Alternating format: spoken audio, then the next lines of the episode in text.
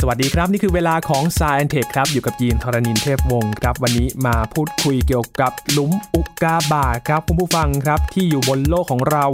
หลุมอุกกาบาตนั้นจะบ่งบอกอะไรกับเราบ้าง และสิ่งที่เราได้บันทึกเกี่ยวกับหลุมอุกกาบาตนี้จะมีอะไรที่น่าสนใจ เราสรุป 10 หลุมอุกกาบาตที่ชวนคุณผู้ฟังให้รู้จักกันครับกับ s ายแอนเทควันนี้ครับ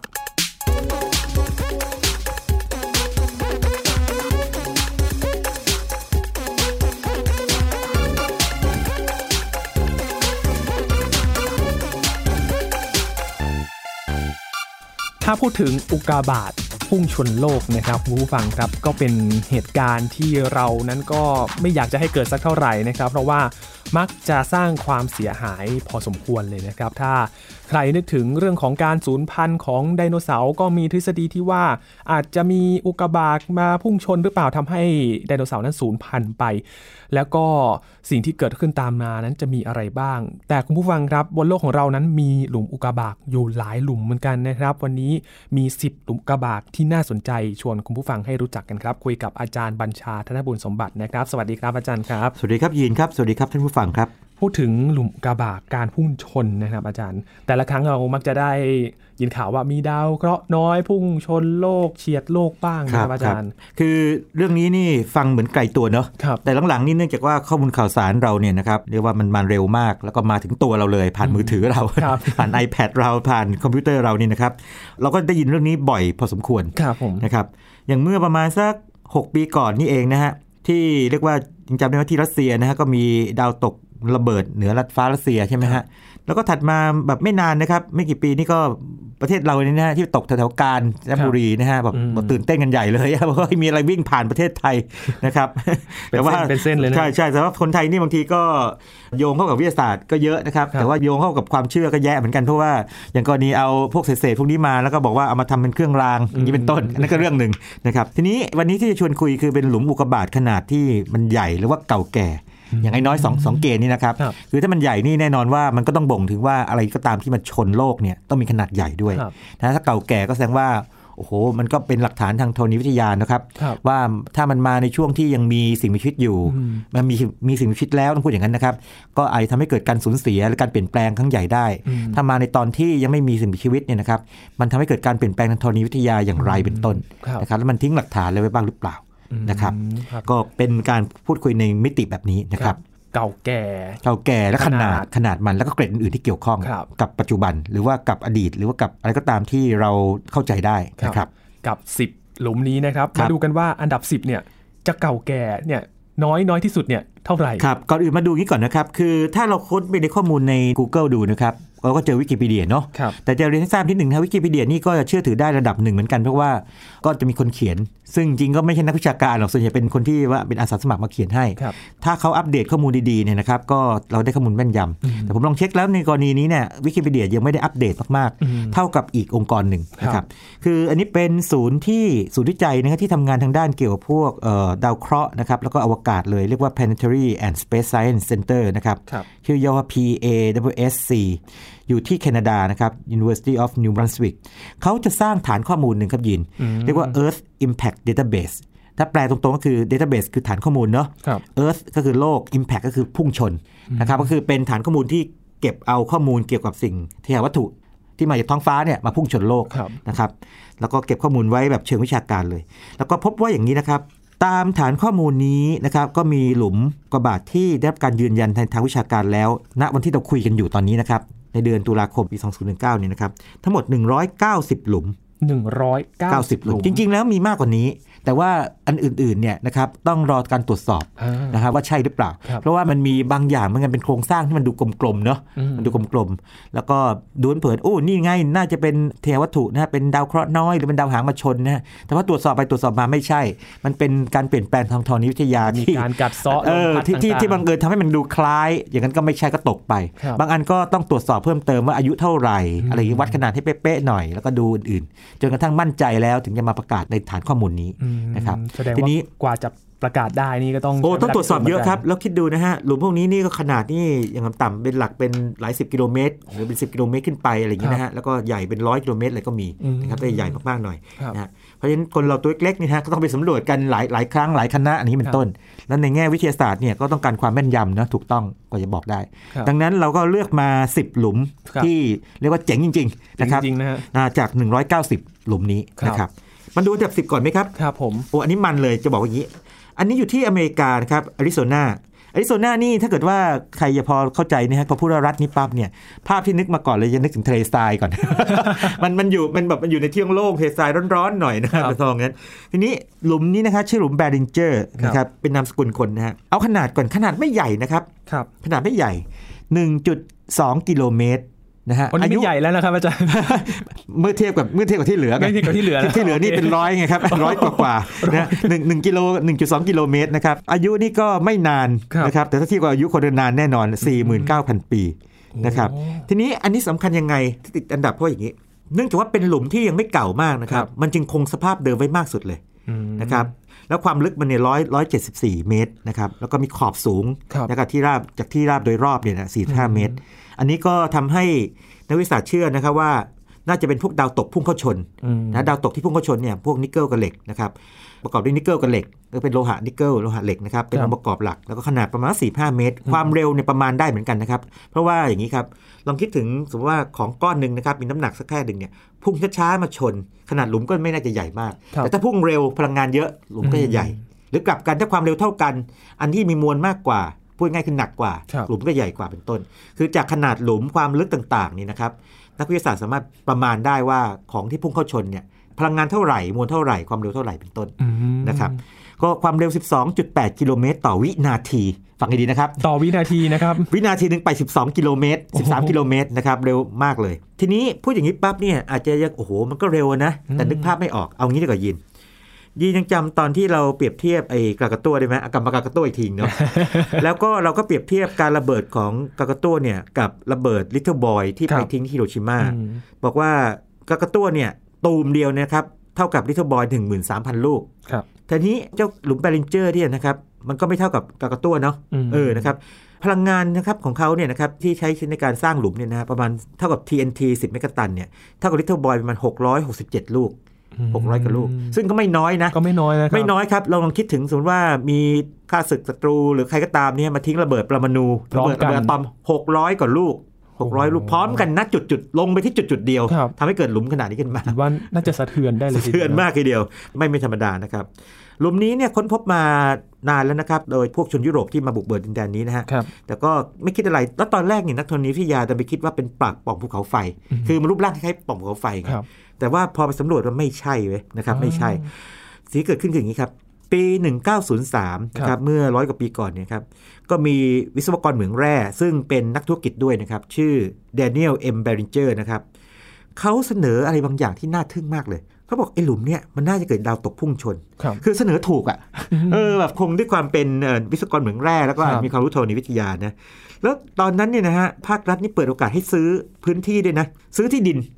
นะฮะซื้อที่ดินหลุมนี้เอาไว้นะซื้อที่ดินนะก็คือมันรวมหลุมด้วยไง ครับ เอาไว้เป็นของตัวเองนะฮะ โดยที่หวังว่าจะขุดเอายังจำได้ไหมว่า คิดว่าของที่ตกใส่เนี่ยดาวตกเนี่ยประกอบด้วยโลหะนิกเกิลโลหะเหล็ก อืม นะซึ่งมันมีค่าไงเอาไปทำอุตสาหกรรมได้ไง ครับ คิดว่าจะขุดเอาพวกเนี่ยไอ้พวกเด็กบริสุทธิ์เนี่ยจากอุกกาบาตเนี่ยไปขาย อ่า อ่าส่งต่ออุตสาหกรรมเพราะช่วงนั้นเอ่อการปฏิวัติอุตสาหกรรมมันเริ่มมาได้สักพักหนึ่ง ครับ มองนี้นึกภาพออกไหมฮะ อืม ปรากฏว่าไม่สำเร็จ ไม่เจอ ไม่เจอ เออเพราะว่าไอ้ไอ้พวกเนื้อสสารเนี่ยนะครับมันกลายเป็นไอหมดแล้วมันร้อนจัดไง ครับ แต่ตอนนี้เนี่ยมันกลับกลายเป็นเรื่องดีคืออย่างนี้ มันกลายเป็นสถานที่ท่องเที่ยว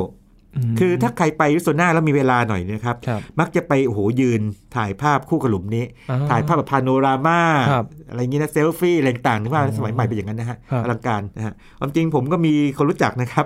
ได้ไปแล้วยัง ท่าน ครับ ผู้อำนวยการสถาบันวิจัยศาสตร์แห่งชาติเนี่ยนะ อาจารย์สรันนะ แต่ ฮะ สรันนี่นะครับไปถ่ายภาพแล้วส่งไปให้ผมดูด้วย ซ้ำไป ถ่ายแบบพาโนมาเลยนะเอ้ยยิงถ่ายหลายแบบแล้วมาต่อกันให้ดู อืม ถ้าจำไม่ผิดแต่สรันนี่นะฮะเคยถ่ายภาพมา โอ้โห ไปบาริงเจอร์ดินะฮะแล้วก็กลายเป็นว่าอย่างนี้ ครอบครัวบาริงเจอร์ในปัจจุบันลูกหลานนี่นะครับมีรายได้จากนักท่องเที่ยว ที่ไปเยี่ยมชมหลุมนี้ อืม นะครับ อันนี้ก็เลยแซวขำๆว่าอย่างนี้ฮะแบบในอนาคตนี่ถ้าเกิดว่าใครอยากลงทุนเลยนะฮะ เกิดไปเจอโครงสร้างทางธรณีวิทยาแปลกๆนะฮะ ซื้อไว้ก่อน ซื้อซื้อไว้ก่อน นะฮะ หน่อยทำเป็นที่ท่องเที่ยวได้นะครับ ครับ อันนี้เจ๋งมากคือซื้อหลุมอุกกาบาตนะฮะ โดยคิดว่าจะอยากจะได้เหล็กไปขาย ครับ พอไม่ได้ทิ้งไว้นานๆก็คงคิดว่าไม่มีค่าอะไร อืม แต่มันยังมีค่าเลยเพราะเป็นการที่ท่องเที่ยวคนไปดูมัน โอ้ น่าสนใจเลยนะ นะ ค ค รั รับ บเอาเป็นเป็นเป็นเป็นอีกแบบหนึ่งที่คนยังนึกไม่ถึงเนาะ ครับ นะครับ นอกจากว่าจะไปเที่ยวแกรนด์แคนยอนแล้วนะครับ อยู่อาริโซนาเหมือนกันก็ไปดูหลุมอุกกาบาตนี้ ใช่ครับ นี่คืออันดับ 10 เท่านั้ อั น นดับสิบเท่านั้นเอง ะครั นะฮะ ครับ ใช่ใช่ใช่ ไปอันดับที่ 9 กันบ้างครับอาจารย์ อันดับ 9 นี่ใหญ่กว่าเยอะเลยนะครับ ก็ใหญ่กว่าประมาณทักสิเท่านะครับ อืม 10.5 กิโลเมตร อายุก็นานกว่าเยอะเลย ครับ ประมาณ 1.07 ล้านปี ครับ 1ล้าน7 0,000 ปี ครับ นะครับโดยประมาณ เรียกว่าหลุมทะเลสาบโบซัมทรีอันนี้ ครับ อยู่ที่กาหน้าก า สา น่า ธารณรัฐกาหน้านะครับ ครับ ในแอฟริกานะครับ อืม ทีนี้ไอ้เจ้าหลุมนี้นะฮะโดนเผินๆไม่รู้เพราะว่ามันเป็นทะเลสาบแล้วไง ครับ คือมีน้ำอยู่ เออ ยินสงสัยแม่น้ำมาจากไหน ฝนมันคงไม่มาตกที่เดียวเนาะ จนกลายเป็นทะเลสาบอย่างนี้ น้ำมาจากไหนนะฮะ หรือว่ามันอาจจะเป็นหลุมมาก่อนแล้วน้ำมันก็ไป น้ำก็ สะส มา ไป อ่า นั่นก็แบบหนึ่งนะครับ ปรากฏว่าอย่างนี้ครับยิน สิ่งที่เกิดขึ้นคือว่าบริเวณเนี้ยเคยเป็นป่าอุดมสมบูรณ์มาก่อนเลย อ๋อ เป็นป่าก็มีต้นไม้ มีแหล่งน้ำมีอะไรต่างๆนะคเพรั ราะ บ มันจะมีป่าได้มันก็ต้องมีแหล่งน้ำลำธารต่างๆใช่ไหมมีสัตว์ป่าด้วยนะครับ ครับ แล้วก็สิ่งที่เกิดขึ้นคือว่าพอตูมลงไปนะฮะถูกพุ่งชนนะครับแทนว่าถูกพุ่งชนปั๊บเนี่ยนะฮะพื้นป่าก็ถูกเปลี่ยนกลายเป็นสภาพกลายเป็นหลุมขึ้นมา อืม แต่ว่าไอ้พวกน้ำต่างๆเนี่ยมันมันยังอยู่จำนวนหนึ่งไง ครับ นะฮะแล้วก็น้ำฝนตกลงมาอีกก็กลายเป็นทะเลสาบไป อ๋อ นะฮะเออนะครับก็เพราะฉะนั้นเนี่ยตรงนี้ก็เลยกลายเป็นแบบความพิเศษของหลุมนี้คือว่า ครับ ถึงเรียกว่าหลุมทะเลสาบนะครับเล็กโบซัมทรีค r ีเตอร์นะครับปกติหลุมพวกนี้นะฮะถ้าถ้าหยุมพื้นดินเนี่ยจะแห้งๆนึกออกไหมอ่าก็ประกอบด้วยธรณีวิทยาไปอย่างนี้ ครับ แต่ว่าอันนี้คือเป็นทะเลสาบนะครับ ซึ่งต่างจากที่อาริโซนาอันดับ 10 ก็คือ อ๋ออันอันนั้น เลย แห้งเลยครับ แห้งกว่าทะเลทรายเลย ครับ จริงๆแล้วถ้าใครไปดูก็คือไปดูแบบ นั้นโล่ง กว้างๆลาน ลงบ้างๆใช่ใช่เพียงแต่ว่ามันน่าทึ่งอย่างเงี้ยแต่โอ้โหนี่มันมันครั้งหนึ่งเคยมีเทียวัตถุนะฮะ ครับ ใหญ่มากๆนะครับ45 เมตร จริงก็ 45 เมตรก็ไม่ถือว่าใหญ่มากๆนะใหญ่พอสมควร อืม แต่พุ่งด้วยความเร็วสูงมากเลย ครับ เปรี้ยงลงไปทีเดียวหลุมใหญ่กันเป็นกิโลเมตรนะครับ โอ้ แล้วก็กลับมาที่หลุมเบอร์เก้าเนี่ยหลุมทะเลสาบนี้ คนพื้นเมืองนี่นะครับเขาถือว่าเป็นทะเลสาบศักดิ์สิทธิ์ ครับ เนอะซึ่งก็ไม่น่าแปลกใจหรอกเพราะว่ามนุษย์นะครับ เวลาผูกพันกับท้องถิ่นนะครับ อืม ยกเอาภูเขาต้นไม้แม่น้ำลำธารเป็นสิ่งศักดิ์สิทธิ์ทั้งนั้นเลยนะครับแล้วก็ถือว่าเป็นพวกวิญญาณผู้วายชนเนี่ยนะครับคมารับ กล่าวล่ำลาเทพเจ้าทรีนะครับซึ่งเป็นส่วนหนึ่งของชื่อของโบสัมทรีนี่นะครับ ก็เป็นเรื่องของความเชื่อด้วย อันนี้เก่าแก่ถึง หนึ่งล้านปี ล้านปี หนึ่งล้านปีนะครับหนึ่งล้านปี ครับ ห แต่ นึ่ ว่าง ล้านเจ็ดหมื่นปี เป็นหลุมอุกกาบาตที่มีความสมบูรณ์พอสมควรเลยนะ ใช่ใช่นะครับจริงมองในแง่หนึ่งอาจจะเป็นที่ท่องเที่ยวได้แบบไม่รู้นะต้อง ครับ ต้องไปเช็คดูเองนะครับ ว่าไปง่ายหรือเปล่า ครับ นะครับ ไปอันดับที่ 8 เลยไหมครับอาจารย์ อันดับที่ 8 ตัวนี้นะครับเป็น 2 หลุมคู่กันยิน มีสองหลุมคู่กัน อยู่ที่แคนาดานะครับและ ครับ ควิเบกนะครับอันหนึงขนาดเส้นผ่าศูนย์กลาง 36 กิโลเมตร ส่วนอีกหลุมหนึ่งคู่กันเนี่ยฮะเล็กกว่าคือ 26 กิโลเมตร แล้วก็อายุนี่นานเลยครับ 290 ล้านปี อืม นะครับเป็นทะเลสาบอันนี้เป็นทะเลสาบเหมือนกันนะครับทะเลสาบเหมือนกันแล้วก็เชื่อมต่อกันด้วย อืม ทีนี้ยินครับพอนักธรณีวิทยาเข้าไปตรวจสอบเนี่ยปรากฏว่าอายุมันเท่ากันเลยสองหลุมนี้ ข้อสันนิษฐานก็คืออะไร ถ้ามันเท่ากันก็แสดงว่า หรือมันใกล้เคียงกันมากขนาดนี้ก็แสดงว่าไอ้สองหลุมนี้มันน่าจะเกิดจากเหตุการณ์ที่มีวัตถุอย่างน้อยสองชิ้น สองชิ้น อ่าพุ่งมาชนในเวลาไล่เลี่ยกัน อืม นะฮะอยู่ในบริเวณเดียวกัน ข ครับ นาดความเร็วไอ้แตกต่างกันนิดหน่อยแต่ว่าหลุมเนี่ยออเดอร์มันขนาดพอๆกันเหมือนกันไง ครับ อันหนึงสามสิบหกอันหนึงยี่หกอันนี้ก็ถือว่าเป็นเอกลักษณ์หรืออัตลักษณ์ของเขานะฮะเป็นหลุมคู่นะฮะ อ่ามี มีพี่ใหญ่กับน้องเล็ก ครับ แล้วก็กลายเป็นทะเลสาบทั้งคู่ ครับ แล้วก็หลุมเคลียร์วอเตอร์นะครับอ่าลืมชื่อไปนิดหนึ่งนะครับ หลุมเคลียร์วอเตอร์ น้ำใส ครับ นะครับหลุมน้ำใสแล้วกันนะ น้ำใสด้วย ครับใช่นั่นคืออันดับ 8 ครับ ที่ควิเบกแคนาดา แคนาดา ะ ครับใช่ อันดับ7แล้วครับอาจารย์ อันดับเจ็ดนี่มาที่ทางแอฟริกานะครับสาธารณชาติบ้างนะครับ หลุมอาโอรังกาหาชื่อออกเสียงยากที่หนึ่งนะครับอันนี้ขนาดเนี่ย12.6 กิโลเมตร ครับ แล้วก็อายุประมาณสัก 345 ล้านปีจะเห็นว่าตอนนี้เราเนี่ยมาที่อายุเล่นเล่นเป็นล้านล้านๆปีนะเห็นไหมเพราะว่าเราเข้าใกล้อันดับที่ต้นๆไปเรื่อยนะครับ จุดน่าทึ่งคืออย่างนี้ ปกติหลุมเนี่ยมันก็จะเป็นหลุมหลุมหนึ่งเนาะ ครับ ก็ชนเปรี้ยงเดียวกลายเป็นหลุม อ่า ไอ้เจ้านี่กลายเป็นอย่างนี้ มันเป็นวงกลมสองวงที่มีจุดศูนย์กลางร่วมกันหรือเปล่าไหม อืม แสดงว่าไงยิน คือปกติถ้าเกิดว่าของชนตุ้มเดียวเนี่ย ครับ มันก็กระจายออก มัน ไป ก็จะเป็นวงเดียว กลาหลุมเดียวเออแต่ถ้าเกิดว่ามันมีวงนอกกับวงใน มันจะเป็น ข้อส ยังไง ข้อสันนิษฐานก็คือว่าเป็นไปได้ไหมที่มีการชนอย่างน้อยสองครั้ง ซ้ำ ห กั รื น อสามครั้งเออเข้ามาตรงบริเวณใกล้ๆศูนย์กลางเหมือนกันตุ้มแรกก็ให้วงหนึ่งวงใหญ่ อ่ อีกตุ้มหนึ่งให้วงวงเล็กอะไรอย่างนี้เป็นต้น แล้วก็ตุ้มหนึ่ง อ๋อ นะฮะก็เป็นข้อสันนิษฐานนะครับยิน ครับ แต่ว่าโดยโครงสร้างทางธรณีวิทยามันปรากฏแบบนั้น อืม นะจะเห็นว่าแต่ละหลุมนี่อัตลักษณ์ของตัวเองนะครับ มีความแปลกไม่เหมือนกัน ใช่ เลย ใช่ใช่ อันนี้ก็สันนิษฐานว่าตัววัตถุที่พุ่งเข้าชนเนี่ยขนาดประมาณสักหนึ่งสองกิโลเมตร แล้วคก็รับ แตกเป็นชิ้นย่อยๆนะครับ อืม แล้วก็ชนชนทั้งหมด 3 ครั้งทำให้เกิดหลุม 2 วงนะครับ อืม มีจุดศูนย์กลางร่วมกันนะครับ อืม นั่นคืออันดับ ถึงแม้ว่าอาจจะขนาดไม่ใหญ่เท่าอันดับ 8 ที่แคนาดา ใช่ แต่ว่าเก่าแก่กว่ามาก ๆ เล 7 ย ครับ ใช่ ครับ ถอยไปอีกครับ ขึ้น คราวนี้ ไป มันอันดับ ดง หกอ่าคราวนี้เอ่อสุภาพสตรีอาจจะชอบ แต่ว่าอาจจะผิดหวังเล็กน้อยถ้าบอกตอนจบให้ หลุมที่ว่านี้ทำไมถึงชอบใบให้ก่อนเลย ครับ หลุมที่ว่านี้โด่งดังเพราะว่ามีเพชรเม็ดเล็กๆจำนวนมากเลย อ่า เต็มเลย เพชรเล็กๆนะฮะประมาณสัก 0.5มิลลิเมตรถึง ครับ 2มิลลิเมตรคืออาจจะเล็กไปหน่อยนะแต่เป็นเพชรไง อ้าว นะครับแต่ว่าบางเม็ดนี่ขนาดเซนติเมตรหนึงก็มีนะ โอ้โหราคามหาศาลเลยนะ ใช่ใช่ ใช่ใช่หลุมนี้ใช่ไหมชื่อหลุมโปปิไกนะครับอยู่ที่ไซบีเรียรัสเซียนะครับขนาด 90 กิโลเมตรเส้นผ่าศูนย์กลางนะ อืม อายุ 35.7 ล้านปี ครับ ทีนี้ไอ้เพชรมาจากไหน เออยินเราเรียนตอนเราเรียนไอ้วิทยาศาสตร์ ครับ พวกเคมีแล้วเคมีเนาะ เพชร บอก บาง เพ ที ชร มั เป็นอัญรูปเนาะ ครับ องค์ประกอบคือคาร์บอนใช่ไหม ครับ คาร์บอนเป็นได้หลายอย่างนะฮะ อืม เป็นเพชรก็ได้ถ้าโครงสร้างแบบเพชรนะฮะเป็นแกรไฟต์ก็ได้ เป็นถ่านก็ได้ถ้า ค มั รั น บ ถ้าเป็นโครงสร้างมันแบบไม่เคยมีรูปร่างชัดเจนมาก เพชรเนี่ยนะครับสันนิษฐานว่ามาจากแกรไฟต์นะครับหรือรูปคาร์บอนในรูปแกรไฟต์นะฮะพอโดนความร้อนจากการพุ่งชนนะครับแล้วความกดดันมากๆเนี่ยเปลี่ยนสภาพกลายเป็นเพชรเล็กๆ อ่า นะครับแต่ว่าคุณภาพของเพชรเนี่ยเสียดายนะครับนิดหนึ่งไม่ถึงระดับอัญมณี คือมีข้อ อืม บกพร่องอะไรอยู่เยอะไง ครับ อ่าแต่ว่าโด่งดังเพราะว่าหลุมนี่คือหลุมเพชรเม็ดจิ๋ว อ่า จำนวนมากนะ ค ค รั รับ บเห็นว่าคาแรคเตอร์นี่น่ารักมากนะหลุม นี้ คุณปั๊บเนี่ยเอ้ยหลุมมีเพชรด้วยใช่ไหม หลุมล้ำค่า ล้ำค่าแน่นอนนะฮะ แต่จริงๆแล้วไม่ ไม่ ถึงขั้นไม่ไม่ขนาดนั้น อัญมณี อ่าแต่ว่ามันคือเพชรอยู่ดีนะครับ ครับ นั่นคืออันดับหกนะครับ ผ่านมาครึ่งทางแล้วนะครับ อาจารย์ คราวนี้มาอันดับ 5 นะครับ พากลับไปที่แคนาดานะครับ ที่ออนแทริโอขนาดนี่ 130 กิโลเมตร โอ้โห 130 กิโลเมตร เอางี้ สมมติว่าคิดถึงกรุงเทพแล้วกันนะ ค ก รับ รุงเทพประมาณกรุงเทพอ่างทอง อืม นะครับ หรือว่าใครอยู่ทางแถบนี้ก็ได้เชียงใหม่กับลำพูนนี่ยังยังเล็กกว่า 130เองเนาะ ใช่ครับ ใกล้กว่าเนาะเชียงใหม่ จริงๆ เชียงใหม่ ลำ ลำ ปาง ปาง ยังได้นะ ลำปางยังยังได้นะครับ ยิงลำปางอ่ะยังไม่ถึ งนี่ทำไมนะนี่130 ใช่ไหม ครับ โดยประมาณใช่ไหม โอ้โห ใหญ่ขนาดนั้นนะครับ แล้วก็ท่านดูตรงขนาดเนี่ย มันเป็นอันดับ 3 ในบรรดาการจัดลิสต์ เพราะว่า อืม เดี๋ยวจะใบ้ให้นิดหนึ่งว่าตัวเบอร์หนึ่งเนี่ยใหญ่กว่านี้ก็ไม่ถึงกับมากแต่ก็ร้อยกว่า ครับ นะครับ แล้วก็อายุนะครับ 1,850 ล้านปี โอ้โห กระโดดเลยนะครับยีน นานมากครับ นานมากเดินมาก อายุนี่อันดับ 4 ม อายุอันดับ 4 นี่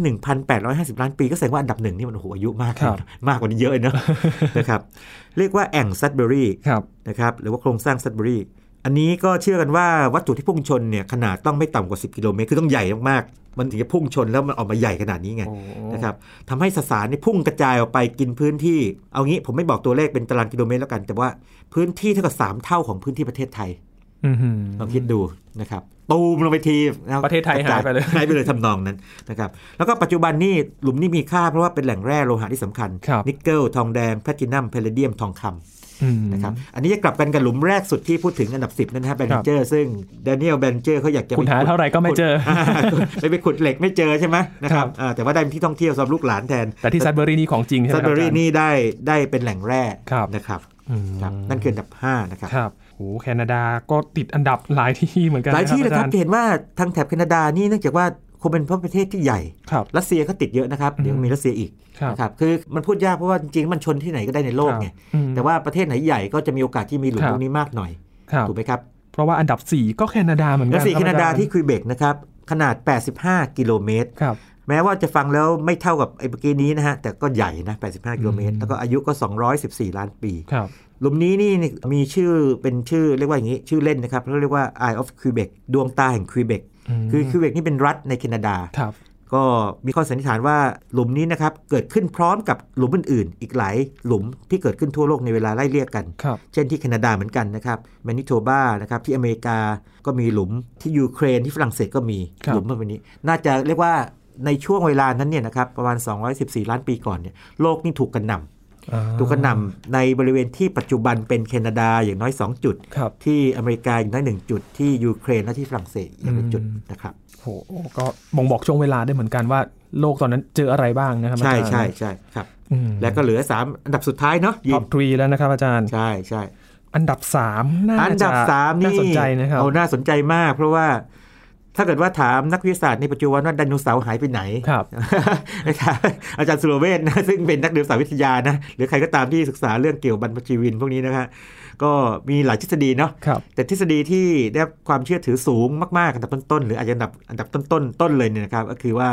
มีดาวเคราะห์น้อยหรือดาวหางเนี่ยนะครับพุ่งชนโลก อืม นะครับเมื่อประมาณสักโดยประมาณสัก 65 ล้านปีก่อน ครับ นะครับตูมลงไปเกิดหลุมขนาดมหึมาเลย อืม 150 กิโลเมตร โอ้โห นะครับอันดับสองใหญ่กว่านี้มีอีกนิดนึงนะ ครับ ครับที่บริเวณที่ปัจจุบันเรียกว่าแหลมยูกาตังที่เม็กซิโก หลุมที่ชื่อหลุมชิกสุลุปอันนี้ก็สำคัญเพราะว่าการที่ไอ้เจ้าชิ้นส่วนแถววัตถุขนาดใหญ่มากขนาด 10 กิโลเมตร พุ่งเข้าชนโลกนี่นะครับ มันก็ทำให้เกิดการเปลี่ยนแปลงมหาศาลเลยทั้งภูมิอากาศธรณีวิที่ยางต่างนะครับ อืม โดยเฉพาะภูมิอากาศเนี่ยครับตัวสำคัญ ส่งผลให้ไดโนเสาร์ในสูญพันธุ์ไปในเวลา 1 ล้านปี คือไม่ใช่จู่ๆตูมมาวันนี้พรุ่งนี้ตายหมดไม่ใช่อย่างนั้นนะครับ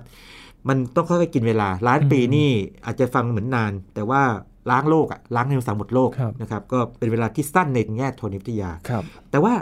มองในแง่หนึ่งนะยิน ตอนนั้นเนี่ยสัตว์เลี้ยงด้วยนมเนี่ยนะฮะตัวประมาณเท่าหนูนึกภาพไหม อืม คือยังไม่ใหญ่มาก ยังไม่มีของอย่างที่ม้าอย่างเงี้ย ครับ คนเนี่ยไม่ต้องพูดถึงนะฮะแบบมาทีหลังมากๆเลยนะ ค ฮะ รับ สัตว์เลี้ยงลูกด้วยนมด้วยตัวเล็กนั่นเลย สิ่งที่เกิดขึ้นคือพอไดโนเสาร์มันไปแล้วเนี่ยนะครับ มันเปิดช่องว่างทางนิเวศวิทยาให้สัตว์เลี้ยงลูกด้วยนมเนี่ยนะครับ เติบโต เติบโตขึ้นมานะครับแล้วก็เกิดวิวัฒนาการที่แบบซับซ้อนขึ้น อ่า นะครับหลากหลายขึ้นขนาดใหญ่ขึ้น ครับ แล้วจริง ๆ แล้วนี่มนุษย์เนี่ยต้องขอบคุณการพุ่งชนครั้งนั้นในแง่ที่ว่า ถ้าไม่มีการพุ่งชนครั้งนั้นเนี่ยมนุษย์อาจจะไม่ไม่เกิดมนุษย์ในปัจจุบัน ไดโนเสาร์จะยังอยู่ เนี่ยยยินกับผมอาจจะไม่นั่งคุยกัน แบบนี้ ไม่มีคุณผู้ฟังมานั่งนั่งฟังเราสองคน ครับ ยกัน คุยให้ฟังนะครับนึกภาพออกไหมนะครับอันอันนี้เป็นปกติของธรรมชาติที่ว่าเวลามีเกิดการเปลี่ยนแปลงครั้งใหญ่ๆนะครับแม้ว่าอาจจะเสียดายที่บางอย่างหายไปและหายไปตลอดการเลย ครับ นะหายไปเยอะมากด้วยนี่นะครับแต่ก็มักจะมีสิ่งใหม่ๆ เกิดตามมาแต่ใช้เวลาหน่อยนะ ค ค รั รั บบ อันนี้ก็หลุมที่สามนะครับที่จากการจัดอันดับ 10 อันดับนะครั ค บ รับก็เพราะเวลาก็ 60 กว่าล้านปี ใช่ครับ ที่เกิดขึ้นนะครับ ครับ แต่ว่ามันมีเก่าแก่กว่านั้นอีกใช่ไหมครับ อ่า อาจารย์ มีครับมีมีและเป็นอันดับที่ 2 ทีนี้มันอันดับที่ 2 เพราะว่าไม่ว่ามันจะเก่าอะเก่าเป็นอันดับที่ 1 ก็จริงคือ 2,400 ล้านปีเนี่ยแต่ขนาดมันไม่ถึงกับใหญ่มาก ๆ เมื่อเทียบกับอื่น คือขนาดแค่ 16 กิโลเมตร 2,400 ล้านปี ใช่ 2,400 ล้านปีนะฮะ อันนี้ออกเสียงยากแค่หนึ่งนะฮะซูอาฟยาวีนะครับ อยู่ที่รัสเซียนะครับ เป็นหลุมที่เก่าแก่ที่สุดในโลกเท่าที่มีหลักฐานปัจจุบัน อืม นะครับแล้วก็เนื่องจากว่าเก่าแก่มากเนี่ยทำให้ลักษณะของหลุมเนี่ยเปลี่ยนแปลงไปมากเลย ครับ อไม่ดูกลมๆแล้วนะครับมันก็จะมีการเปลี่ยนแปลงทางธรณีวิทยาเกิดขึ้น อืม มากมายนะครับแล้วกลางหลุมนี่ก็มีทะเลสาบเกิดขึ้น ครับ กว้างประมาณ 3 กิโลเมตร อืม นะครับแต่ว่าถ้ามองในแง่ว่าสำคัญมากยังไงคือ นี่คือหลุมที่เก่าแก่ที่สุดในโลก ครับ เท่าที่หลักฐานจะปรากฏนะครับ โอ้โหแสดงว่า อันดับส ดู อง จากลักษณะทางธรณีที่เกิดขึ้น ใช่ใช่แล้วก็จะมีวัตถุบางอย่างครับที่เขาระบุมาได้นะครับ นักธรณีวิทยาพบว่ามันมี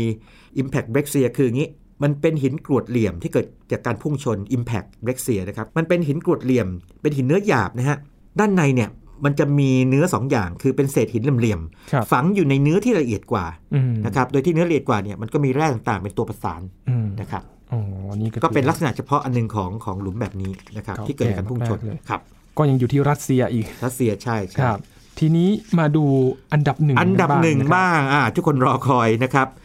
อันดับหนึ่งคือหลุมที่ใหญ่ที่สุด ก็ถ้าเกิดเทียบกับอันที่ผ่านๆมาหมายถึงตัวใหญ่ๆเนี่ยอาจจะไม่ใหญ่กันมากนัก แต่ว่าเทียบทั้งหมดแล้วใหญ่สุดเลยคือขนาด 160 กิโลเมตร โอ้โห นะครับส่วนอายุนี่ก็ไม่เบาเลย ครับ นะครับก็ควรควรค่ากับการเป็นอันดับหนึ่งจริงคืออายุ 2,000 กับ 23 ล้านปี โอ้โห คืออายุนี่ก็น้องๆ น้องๆไอ้หลุมที่เก่าสุดนะ2,400 ล้านปีถึงแม้ว่าจะห่างกันหลายร้อยล้านปีนะ ครับ แต่ในแง่ระดับ 2,000 ล้านปีขึ้นไปเนี่ยนะครับก็ไม่ธรรมดาแล้ว อืม นะครับ อันนี้หลุมเรเดฟอร์ดที่แอฟริกาใต้นะครับ ก็ใหญ่สุดในโลก ครับ แล้วเก่าแก่อันดับ 2 แถมยังได้รับการขึ้นทะเบียนเป็นมรดกโลกด้วยนะ อ่า ด้วยความที่เก๋าไง เก๋าและใหญ่พอ นะครับ มรดกโลกจากการพุ่งชนของอุกกาบาต ครับเดิมทีเนี่ยคิดว่าเป็นภูเขาไฟเหมือนกันระเบิดภูเขา อืม การระเบิดภูเขาไฟ ครับ นะครับคือเวลาเห็นอะไรที่มันเป็นแบบป่องๆกลมๆอะไรพวกนี้ เราก็ นะ คิดว่าอาจจะเป็นภูเขาไฟ แต่มันใหญ่มากอย่างนี้นะฮะก็แต่ว่าพอมาปี 1990 นะครับจริงๆก็ไม่ถึงกันนานนะ อืม สักประมาณสัก 20 กว่าปีก่อน ครับ นี่เองนะครับ ก็ 30 ปีก่อนเนี่ยนะครับ ก็สรุปว่าโครงสร้างนี้ได้เกิดการจากการพุ่งชน อืม ของเรียกว่าวัตถุจากอวกาศที่ขนาดประมาณ 5-10 กิโลเมตร ครับ บางทฤษฎีอาจจะบอกว่าใหญ่กว่านี้ 15 กิโลเมตร โอ้โห แต่ว่าทั้งนี้ทั้งนั้นเนี่ยถ้าใหญ่ขนาดนี้นะครับ ก็ต้องใหญ่อย่างต่ำๆ5กิโลเมตรขึ้นไป แล้วก็พุ่งเร็วมากเลย ครับ เปรี้ยงเข้าไปนะครับ เกิดหลุมยักษ์ขนาดนี้ ครับ อืมนี่คืออันดับหนึ่งนะครับกับ 10 อันดับหลุมอุกาบาตที่ ยีนมี น่าสนใจ ใช่ใช่ยีนมีบทเรียนบางอย่างไหมคือบางทีเราฟังไอ้จากการจัดอันดับ 10 อันดับสุดยอดหรือของหลุมของอะไรก็ตามนี่นะค ครั รับบ กรณีหลุมอุกกาบาตนี่ยีนคิดถึงอะไรบางอย่างไหมว่าเออนะมันมันบอกอะไรบางอย่างป่ะ มั มัน นเกี่ยวข้องปัจจุบันไหม ยินว่าบางทีมันอาจจะเกิดขึ้นอีกก็ได้ ถูกต้องยีนพูดถูก ครับ คืออย่างนี้ครับ มันเป็นไปตามกฎเขาเรียกว่า power law กฎยกกำลังนะครับ คืออย่างนี้ ไอ้พวกดาวตก เศษสะเก็ดดาวเล็ก ๆ ที่มันผีพุ่งใต้พวกเนี้ย ครับ เข้ามาทุกวันนะถูกไหม อืม เล็กๆน้อยๆฟิวฟิวฟิวนะเห็นนี่ฮะช่วงไหนถ้าเยอะหน่อย เช่นเป็นสะเก็ดของพวกหางดาวหางนะ ครับ ก็เป็นฝนดาวตกไปนะครับ อืม แต่พวกที่ใหญ่มากขึ้นมานิดนึงเนี่ยก็เรียกว่าสักพักหนึ่งมาที อืม เป็นข่าวทีหนึ่งนี่ ครับ ว่าไหมมาทีก็เฉียดโลกแล้วเฉียดโลกไปสักสองแสนกิโลอะไรอย่างเงี้ย เป็นต้น ฟังฟังแล้วมันเหมือนกับไกลแต่จริงๆแล้วถ้าในทางดาราศาสตร์อาจจะหรือว่าใกล้พอสมควรนะอย่างนั้นเป็นต้น ชิ้นส่วนของเอาจากอวกาศใหญ่ๆนะครับไม่ว่าจะดาวเคราะห์น้อยดาวหางต่างๆนี่นะครับใหญ่ๆเนี่ยมาเป็นระยะ อืม แต่ว่ายิ่งใหญ่เท่าไหร่ก็ยิ่งนาน ครับ นะครับ อันนี้มีมีการพูดเล่นๆแบบนี้ คือกฎยกกำลังจะพูดว่าเรื่องใหญ่ๆมีน้อย เรื่องจิบจอยมีเยอะ ครับ ถ้าจะพูดเป็นพวกชิ้นส่วนเทียวัตถุก็คือเทียวัตถุใหญ่ๆ มีน้อย คือนานๆทีไอ้พวกชิปจอยอะเล็กๆน้อยๆมีเยอะ ครับ แต่ว่าถ้าถามว่าระดับที่มาชนพวกไดโนเสาร์จนศูนย์พันนะฮะประมาณสิบกิโลเนี่ยมาทุกเท่าไหร่ก็อยู่ในระดับยีลองเดาไม่สักกี่ล้านปี โอ้โห เดาเล่นๆเดาเล่นๆเอาอย่างไดโนเสาร์ศูนย์พันเป็นเมื่อหกสิบห้าล้านปี ครับ ประมาณร้อยล้านปี ร้อยล้านปี ร้อยร้อยล้านปีร้อยล้านปีนี่เอาเข้าจริงแล้วนี่ก็ก็นานมนุษย์ไอศูนย์พันธุ์กันหมดแล้วก็คได้รับ แต่ว่านี่คือเหตุผลหนึ่งที่ทำให้นักวิทยาศาสตร์บางคน อย่างเช่นสตีเฟนฮอว์กิงไงถึงเสนอว่ามนุษย์เนี่ยควรจะไปอยู่ในอวกาศ อืม เพราะว่าสตีเฟนฮอว์กิงมองว่าอย่างนี้ ถึงที่สุดแล้วเนี่ยโอเค ประเภทโลกร้อนขยะพลาสติกต่างๆฮอว์กิงอาจจะไม่คิดถึงขยะพลาสติกนะแต่คิดถึงมลภาวะมากกว่านะครับต่างๆเนี่ยไอทำให้โลกนี้ไม่น่าอยู่ แต่ว่าต่อให้ตรงนั้นมันไม่ทำให้คนสูญพันธุ์ไปหรือยังพออยู่กันได้เนี่ย ครับ วันหนึ่งก็ต้องมีอะไรมาชนโลก มันต้องมีอะไรมารบกวน ใช่ใช่ฮอว์กิงถึงเสนอไงบอกว่าต้องอยู่ในอวกาศ ครับ เพราะมันยังหลบได้ไง อ่า นั่นมันยังหลบได้แบบขยับยานหรือว่าฐานอวกาศออกไปอย่างนี้เป็ ครับ นต้น ดังนั้นเรื่องนี้เนี่ยก็จึงเป็นหนึ่งในเรียกว่าสาเหตุ สิ่งที่อาจจะเป็นสาเหตุที่ทำให้มนุษย์สูญพันธุ์หรือสัตว์สิ่งมีชีวิตจำนวนมากอีกสูญพันธุ์นะแต่ว่านานเกิดที อืม นะครับ ก็เป็นอันหนึ่งแต่ว่าไม่ต้องฟังรายการนี้ไม่ต้องตระหนกไปนะครับ ครับ ให้แค่ตระหนักก็พอ ครับ เพราะโอกาสเกิดนี่ยากมากให้ใส่ใจกับเรื่องสิ่งแวดล้อมในปัจจุบันน่าจะเป็นเรื่องสำคัญกว่ามากๆเลย practical กว่ามากนะครับ อืมแต่ชวนคุณผู้ฟังให้รู้จักนะครับว่าหลุมอุกกาบาตที่เกิดขึ้นเนี่ยมันเกิดจากอะไร แล้วก็มันบ่งบอกอะไรกับเรา ใช่ นะครั ใช่ บ แล้วก็จะเห็นว่ามันมีลักษณะเฉพาะเนอะมันมีคาแรคเตอร์ ครับ มีบุคลิกส่วนตัวใช่ไหมบางหลุมมีเพชรใช่ไหม บางหลุมกลายเป็นทะเลสาบ ครับ ใช่ไหมบางหลุมนี่อยากจะหาแร่ธาตุไม่เจอเลยแต่กลายเป็นที่ท่องเที่ยวใช่ไหมฮะบางหลุมมีสองวงซ้อนกันอย่างเงี้ยบางหลุมมันบ่งบอกว่าไดโนเสาร์หายไปในยุคนั้น ครับ เปิดโอกาสให้สัตว์เลี้ยงลูกด้วยนมเนี่ยนะครับเกิดขึ้นมาแทนอะไรอย่างเงี้ยเป็นต้นนะฮะดังนั้นเวลาศึกษาของพวกนี้เนี่ยครับเราไม่ได้มองแค่ว่าขนาดเท่าไหร่กี่ปี เราจะมองว่ามันเชื่อมโยงกับประวัติศาสตร์นะครับธรณีวิทยา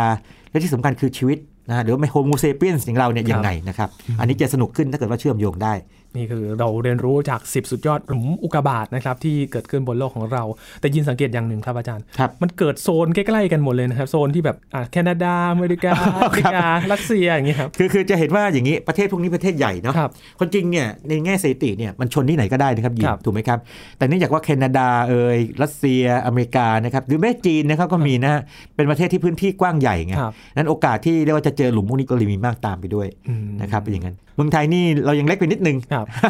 เสียดายเราไม่ไม่มีหลุมที่แบบว่าใครไปจับจองเป็นเจ้าของได้นะไม่งั้นจะกลายเป็นประกาศเป็นสถานที่ท่องเที่ยวซะหน่อย โอ้น่าจะแย่งกินพอสมควร นะครับ แต่จริงๆล่ะจะไม่มีสถานที่ท่องเที่ยวได้กลายเป็นเครื่องรางของขลังไปแทน นะครับ ไปขุดหากันนี่เซลล์นะครับ ครับวันนี้ขอบคุณอาจารย์บัญชามากๆ ยินดีมากครับ เลยนะกับเรื่องราว 10 สุดยอดหลุมอุกกาบาตที่เกิดขึ้นบนโลกของเรานะครับนี่คือ Science Tech ประจำวันนี้ครับ คุณผู้ฟังติดตามรายการได้ที่ thaipbsradio.com นะครับ ช่วงนี้ยินทรณินเทพวงศ์พร้อมกับอาจารย์บัญชาธนบุญสมบัติลาคุณผู้ฟังไปก่อนนะครับ สวัสดีครับ